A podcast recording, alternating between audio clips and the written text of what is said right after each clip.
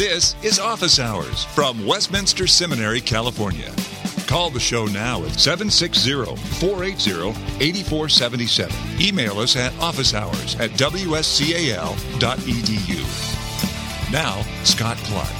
Hispanics are the fastest growing cultural and linguistic group in the United States, but they have a relatively small presence in the Reformed churches. The growth of this community presents a cross cultural missions opportunity that may only mean walking across the street.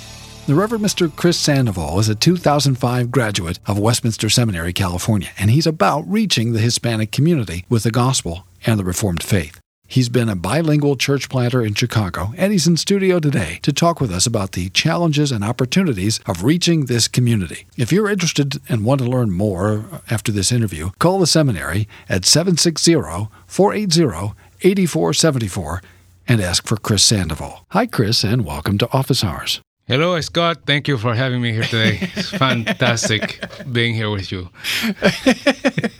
well, as you can tell, we have in studio today the Reverend Mr. Chris Sandoval, whose ministerial career has been connected to reaching Hispanic Americans Hispanics of, of, various national origins and who's been involved, as I said, with church planting all of his life in one way or another. And we're here to talk about the special challenges associated with reaching those from a Hispanic background, those who are Spanish speakers, those from Latin American countries, and those who are Spanish speakers who are native to this country as well, the United States, and all of North America, Mexico, United States, and Canada. So let's define some terms and, and to try to come to some understanding about what we're discussing. What are we saying, Chris, when we talk about the Hispanic population in North America or anywhere? Sure, Scott, and uh, you'll be happy to know I don't typically talk like that with my Cuban accent, but most of my family does. Uh, this is my real accent. But uh, I think it's helpful for the listener to just kind of have a general sense of who Hispanics are, especially here in the US. In general, when we use a term Hispanic or Latino, and that both are pretty much interchangeable, to be honest. Uh, when we use those terms, we are not talking about a race of people. What we are talking about is what can be called an ethnicity or a demographic group, uh, something similar to using the word American. Now, certain stereotypes hold true, but when we use the term American, we're not referring to any particular race of people, but we are referring to a group of people that have been brought together with similar history heritage, and language. And the same applies to the term Hispanic or Latino. Uh, Hispanics can be of any race. They can be white, they can be black, they can be Native American, Asian, any race, but for whatever reason, they have been brought together and they share a common culture in general. They share a common heritage, which is some connection to the Spanish Empire, and they also share, obviously, a language, a very similar language. I'll give you a classic example of the former president of Peru. His last name was Fujimori. He was a second generation Japanese man who rose to power in Peru. Um, if you would see him on TV, most Americans wouldn't identify him as a Hispanic, but there he was with his Spanish, and he was, in fact, Peruvian. He was just born there. Uh, you wouldn't identify him by his the way he looks, but he is Hispanic. You mentioned three factors that compose a Hispanic identity. First is culture. That's right. So explain what that means. What what does it mean to talk about a Hispanic culture? Obviously, there is a connection to the Spanish Empire. That's right. And colonial expansion and and religion as well and religion, the Roman Catholic uh, history of Spain. So give us a thumbnail sketch. Yeah, I think you pretty much summed it up. I think if we try to get more specific, it's hard to do that because we're dealing now with different countries that are Hispanic, and then every one of those countries has their own particular culture, and then within those countries, obviously, there are smaller micro cultures. I think the best way for us to think of all the Hispanic countries put together would be to try to compare Great Britain to the United States to Australia and maybe New Zealand, for example. What do those countries have in common? Well, they have a very general common culture, we could say, Anglo uh, culture uh, and language and a history. But once you try to define it any more in detail, it gets harder. And so, from country to country in Latin America, there are similarities that we can see, but they're not identical.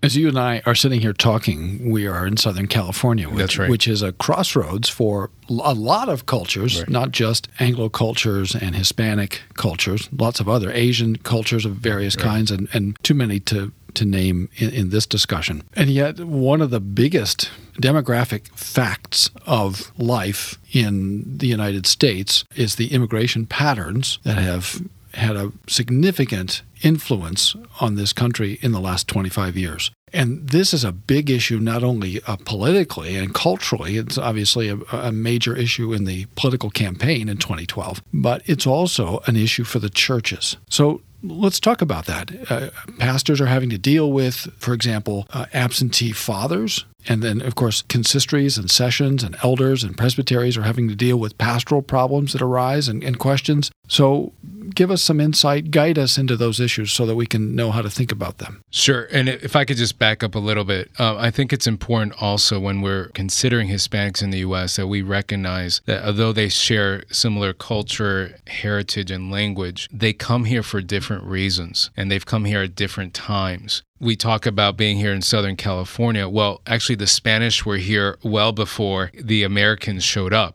As some groups like to remind us, right? That's mean, right, there are yeah. organized groups that do point that out that we were here first.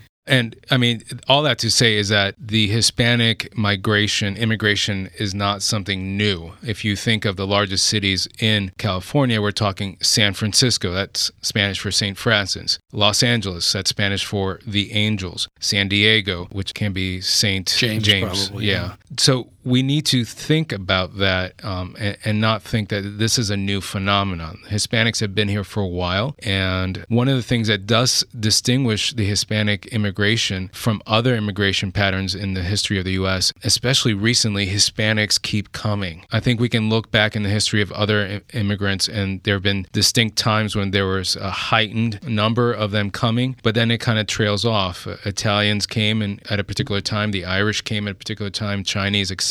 But Hispanics, for whatever reasons, and we can argue about that, but for whatever reasons, Hispanics keep coming. You're listening to Office Hours from Westminster Seminary, California.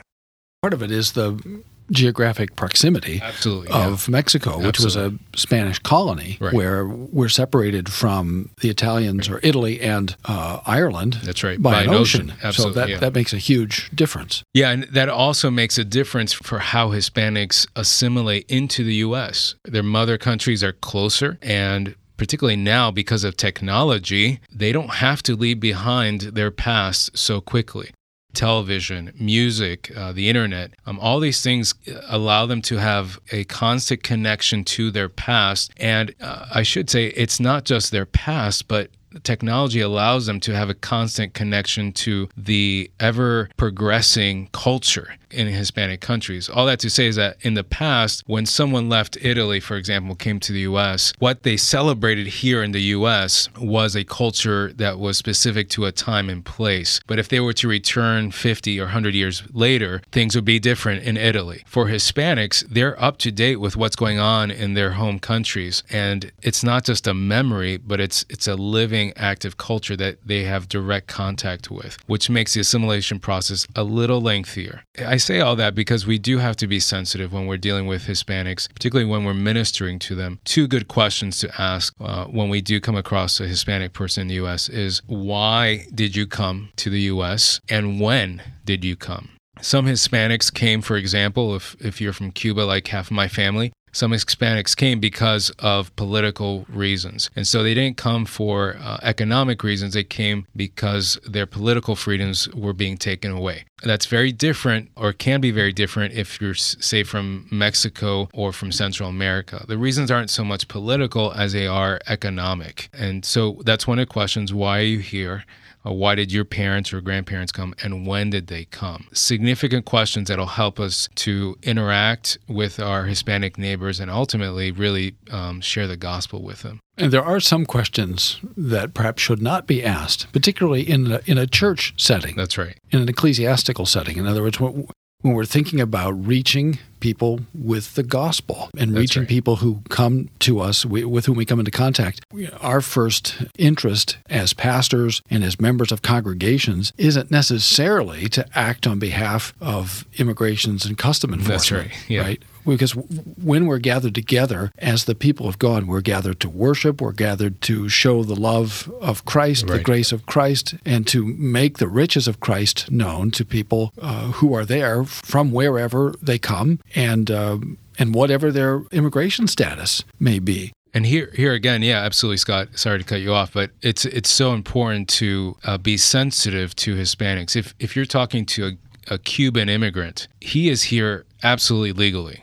They have been granted political asylum, which means the U.S. government allows them to be here if they can touch dry ground. Now, obviously, that's not the same case for most Hispanics. Cubans do benefit from a particular history, political history between Cuba and the U.S., but it's very important to ask. So you can't assume that every Hispanic that you come in contact with is here illegally. And then you have other Hispanics who maybe come from countries and have legally come here. They've they've gone through all the hoops, the legal hoops, and they're here. They've resided here for a while. It is important though that when in the context of the church, as you mentioned, that the primary focus be on the gospel and loving our neighbor. They are here in God's providence. They are here, and God has put us in contact with them to share the gospel, not to act as necessarily agents of the state. This is in no way, uh, I'm not promoting civil disobedience or anything like that, but we do want to be sensitive to our neighbors. I'll say this most Hispanics in the U.S. are law abiding people who love their families. They want to be at peace with others. And they came here uh, for, most of them came here for good reasons. They want to work hard, they want to be rewarded for their work, and they want to provide for their families. And those are things that they share in common with most Americans in most of U.S. history. Tell us a little bit about your own journey, how you came to Reformed Christianity, and where you are in your own journey, and what it's like to be Hispanic and Reformed. Sure. My background isn't necessarily the typical Hispanic background. My father was Seventh day Adventist. He grew up in Guatemala and came over when he was still just about 19. My mother came from a Roman Catholic family, but she was enrolled in a Methodist school, and so she became Methodist even before she came to the U.S. My parents met in Chicago, and uh, as far as I remember, we were always attending a bilingual Protestant church, either Methodist or Presbyterian. Uh, in fact, I was enrolled in both a Lutheran and later a Presbyterian schools. And for me, I didn't know in my immediate family any Roman Catholics, but definitely the extended family was by and large Roman Catholic. I came to a Reformed understanding of the scriptures through a PCA school where I was uh, in middle school and high school. And I remember even at that point realizing that the things I was learning there were not matching up with what I was hearing at church, which was a Presbyterian Hispanic church, but it was from the mainline denomination. I praise God. I still remember studying R.C. Sproul in high school in our Bible classes, uh, which is, you know, such a blessing. I didn't even know that there was a name for that stuff. I just thought it was Bible. uh, well, you're not class. alone. I mean, that's how a lot of us come into contact That's with. Reformed Christianity. Yeah. Well, when we come back after the break, I want you to talk a little bit more about the special challenge that we have, as you say, in the providence of God laid before us of reaching this growing and diverse Hispanic community in the United States. And it's a special challenge for the Reformed communions because we are so very small. But we'll come back to that right after this.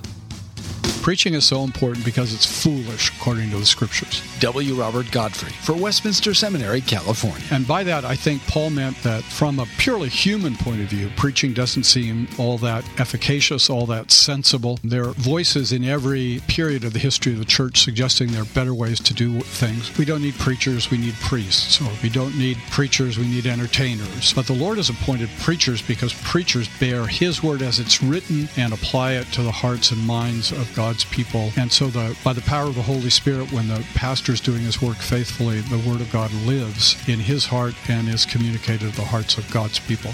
Westminster Seminary, California. WSCAL.edu. 888 480 8474. Westminster Seminary, California. For Christ, His gospel, and His church. So we're thinking about a congregation in uh, an urban setting somewhere. And they've become aware that there's a growing Spanish speaking population in their area and they're feeling burdened. They want to do something about it, but they don't know what to do. They don't know where to turn, and they're not even sure how to start. So, Pastor, what do we do? Help us. I think right away, one of the things that we need to really pray about if our hearts are burdened for our Hispanic neighbors is to ask the question not only how can we help them, but in a sense, how can we be helped by them? I think too often in any church setting, when we help those who are not Christians and those who are different from us ethnically, racially, etc., we may tend to kind of approach them with this idea that the only ones that are in need of something are they, the other. When in reality, in God's providence, if He's put those people before us, there may be something that we can learn from them. And so we need to approach any outreach and evangelism uh, with a mutual need. How can we be a blessing to them, obviously, but also ask God, how can they be a blessing to us? Maybe there are blind spots in our practice practice, not theology necessarily, but in our practice that we haven't picked up on. I don't think it's offensive to anyone to say that Hispanics are very affectionate people. And for them to obey the commandment of greeting each other with a kiss is a no brainer. But in a lot of our Reformed churches, that might be grounds for discipline. Uh, you know, there's something there that they could show us that warmth, that affection, that human affection, which, by the way, is present in most other cultures on the planet. Uh, I mean, a lot of our churches have a Northern European right, background. Right. So some of them have a Scottish, you know, maybe distant, but a Scottish Right. background. Some of them have a German or a Dutch background, but they tend to come from the Northern Hemisphere. And so one of the challenges is building the bridge between the North and the South in our own churches, which comes down to things like language and food and culture and assumptions, all kinds of things. Yeah, I mean, you know, I gave the example of uh, affection and warmth, but uh, to give you another example, in most Hispanic uh, cultures, being on time is not a priority. In fact, if you press that issue too hard, you will offend people because for them, the priority is relationships and things start when there's a quorum, uh, not at a particular hour. And that's important because I think, and for good reason, the American culture, which has been influenced by Northern European culture, we like to things to be on time and we get offended if people are late. Not the same in, in Hispanic circles. So please. California is a kind of in between. That's right. Yeah, that's right. Because there's uh, even in California, there's California time, and then right. there's coastal time, and there's inland time. So And so, just as a heads up, if you invite your Hispanic neighbors to church and they're 15 minutes late consistently, you might want to let them know, but please don't get overly offended by that. Uh, they're not doing it to offend you. It's just that they're not necessarily used to being on, say, Northern European time. Those are things to keep in mind. So, pray about, ask God to not only make you blessing to them, but how can my neighbors be a blessing to us? What things do they have bearing the image of God that they can bring to our church community as well? The other question to ask is how are we going to minister to them? Are we going to create separate ministries for them, which is sometimes called a segregational model? Or are we willing to actually have them in church, in ministry with us, which is an integrational model? And I think it's the better one. It may be also the more biblical model to bring people together. You know, the Word of God tells us that we are not only reconciled to God, but the gospel can actually mysteriously reconcile people to each other. It's a secondary effect of the gospel. And we need to ask ourselves as church members, as church leaders, are we willing to have Hispanics in our churches? And are we willing to treat them as brothers and sisters in Christ? That obviously raises all kinds of questions about what language do we use in service, what music, all kinds of stuff that are difficult, but I really do think at the end of the day, we need to be pursuing an integrational model for ministry to Hispanics. And this raises the question implicitly, and I'll say it explicitly, of racism. One of the issues that has been confronted in some of our uh, North American Presbyterian and Reformed Council denominations and federations is the matter of racism. We know a little bit about the struggle that Americans have had getting to grips with the consequences, the history of slavery, the peculiar institution of slavery, and the consequences of it for our culture. But what is it like from your perspective being reformed and being from you know Hispanic tradition heritage? Talk about the problem of racism relative to the to reaching Hispanics and being reformed and Hispanic Yeah, to be honest, Scott, I think a lot of times in churches that talk a lot about legality uh, of immigrants and all that, and immigration policies and stuff like that, I think sometimes that may be masking racism and not so much people wanting to be good, uh, obedient citizens. We have to be very careful with that. And uh, we mentioned this before, but just careful not to mix the politics with the church life too closely. I think it's in any culture, Hispanics included, there is always a hint of racism because at the heart of racism is sin, the sin that says, I am the standard by which all other races and people are measured by. And so, my particular culture, my particular race and language, we are the standard and we measure everyone else by that, Hispanics included. And that happens in any church, and it's sometimes masked by our Reformed confessions. We say, no, this is the way we do things as confessional people. But I think sometimes what we're saying is if you become like us, ethnically or racially, culturally, linguistically, then we can talk more. But first, you have to become like us. I think that was something similar to what was going on in the early church, the New Testament church with the Judaizers. It was uncomfortable and awkward for a lot of Jewish Christians to deal with these Gentiles who ate pork and didn't wash up before dinner and uh, who were not circumcised. And so there was this confusion between maybe ethnic and cultural preferences and things that used to be in effect but no longer in God's providence and the heart of the gospel the principles of the gospel. Um, I, am not and the, sure. and the breaking down of walls Absolutely. that comes. Absolutely. Right. One of the things that Paul writes to the Ephesians is that in Christ, the dividing wall has been broken down. And of course, one of the things that the Judaizers did, besides corrupting the gospel, was to rebuild those dividing Mm-hmm. walls between Jew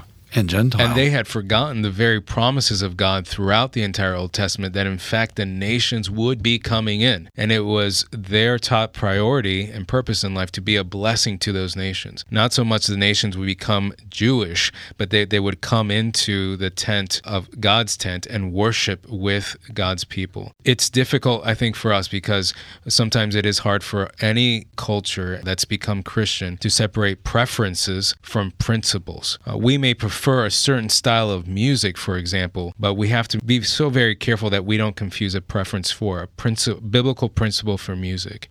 Now, see here, this is where singing God's word without instruments, as some of us would like to do, that would see that solves that problem. I see I'm, how I'm not advocating uh, what you just said, Scott. I do. Uh, just see how eminently practical the, the historic reform practice is. Now, it's also the case, isn't it, that historically the early church was a transnational church. now, it was yeah. distinguished uh, between the Latin West and the Greek East, but in the West, it was a Latin speaking church and a transnational Mm-hmm. church. In the Reformation, it was a uh, Latin speaking transnational church, and uh, that was true in the period when the Reformed confessions were being written, and there was a lot of interchange across borders. In fact, uh, some of our theologians spent their whole lives in countries that were not their own Right. because it was such an international movement. But what brought them together was the gospel and not, say, a particular style of music, not even a particular style of liturgy. because they were all singing psalms a cappella, but okay, carry on.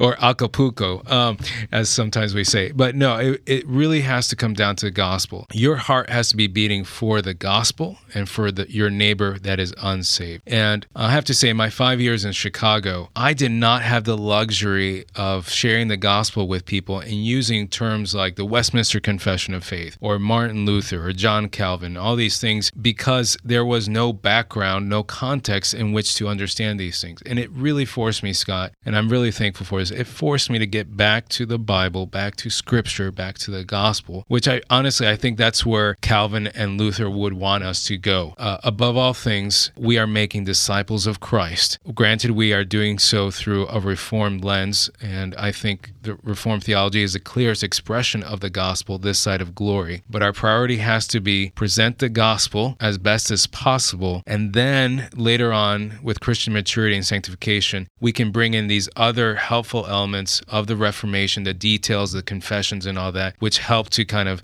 guide uh, Christian maturity and sanctification. You're listening to Office Hours from Westminster Seminary, California. And that's a challenge, a particular challenge for us. And, and it's interesting. One of the things that we were discussing uh, off mic is the fact that Spain squashed via really the crown more than the church, the Alumbrados, right? The the early Protestant movement was killed Yeah. very early on. And so the kinds of things that happened in the north of Europe and in other places as well, north and south, that namely the Reformation, never really happened in Spain. And then the Christianity that was exported from Spain to the colonies, right, is essentially unreconstructed Roman Catholicism. Absolutely, yeah. The Inquisition just did a. I'm sorry to interrupt, but the Inquisition just did an amazing job of preventing the gospel and the, the Reformation from entering into Spain, and like you said, by extension, into the New World Spanish colonies. And so, for most Hispanics, there is about 500 years of not only church but also Western European history that is absolutely missing from their day-to-day life. Even if you're not Reformed, if you come from a Western European background, you are benefiting from the Reformation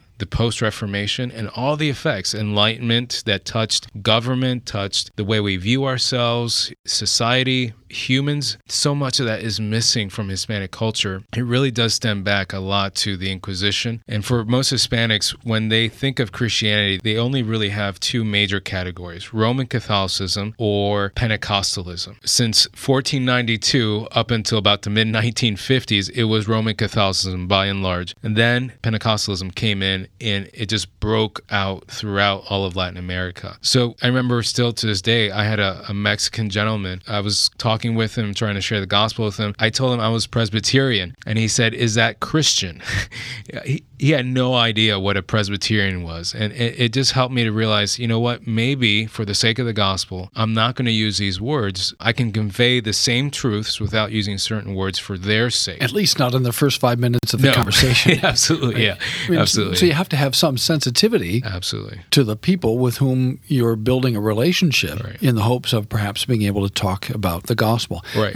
All right. Well, time's getting away, but I want you to talk about one more thing, and, and that's this. Tell us about the need. I, you know, you've been in communication with people of um, Hispanic background, culture, language, heritage from a variety of different places. Some might be tempted to say, and I'm sure there are missiologists that would say, well, they're Christian, so why are you worried about them? Why are you why do you think it's so important to reach them? Right. After all, they do identify themselves as Christians. Right. Well, it should be said that when most Hispanics say that they are Roman Catholic, that is almost indistinguishable for them from their national identity. So to be Mexican includes being Roman Catholic, and to leave the Roman Catholic Church is not just leaving a religion or a faith, it is leaving your national identity. Many people are seen as traitors to their country because they've left the Roman Catholic Church. In America, because of our history, the connection between religion and national pride is not as close, but uh, it is that close for a lot of Hispanics, and you we have to be sensitive to that. It might be similar to someone from a Dutch background who stops being Protestant and becomes Roman Catholic. Maybe a hundred years ago or something. But anyway, when we encounter our Hispanic neighbors, I mentioned a couple diagnostic questions. We can call them why are you here? When did you come? It's also important to ask, um, are you Christian and what kind? If they say Roman Catholic, that should cue us immediately to be sensitive enough not to start bashing the Pope, not to start bashing the Virgin Mary or the saints. What I usually do when I encounter Roman Catholic Hispanics is I try to establish points of commonality, things that will put them at ease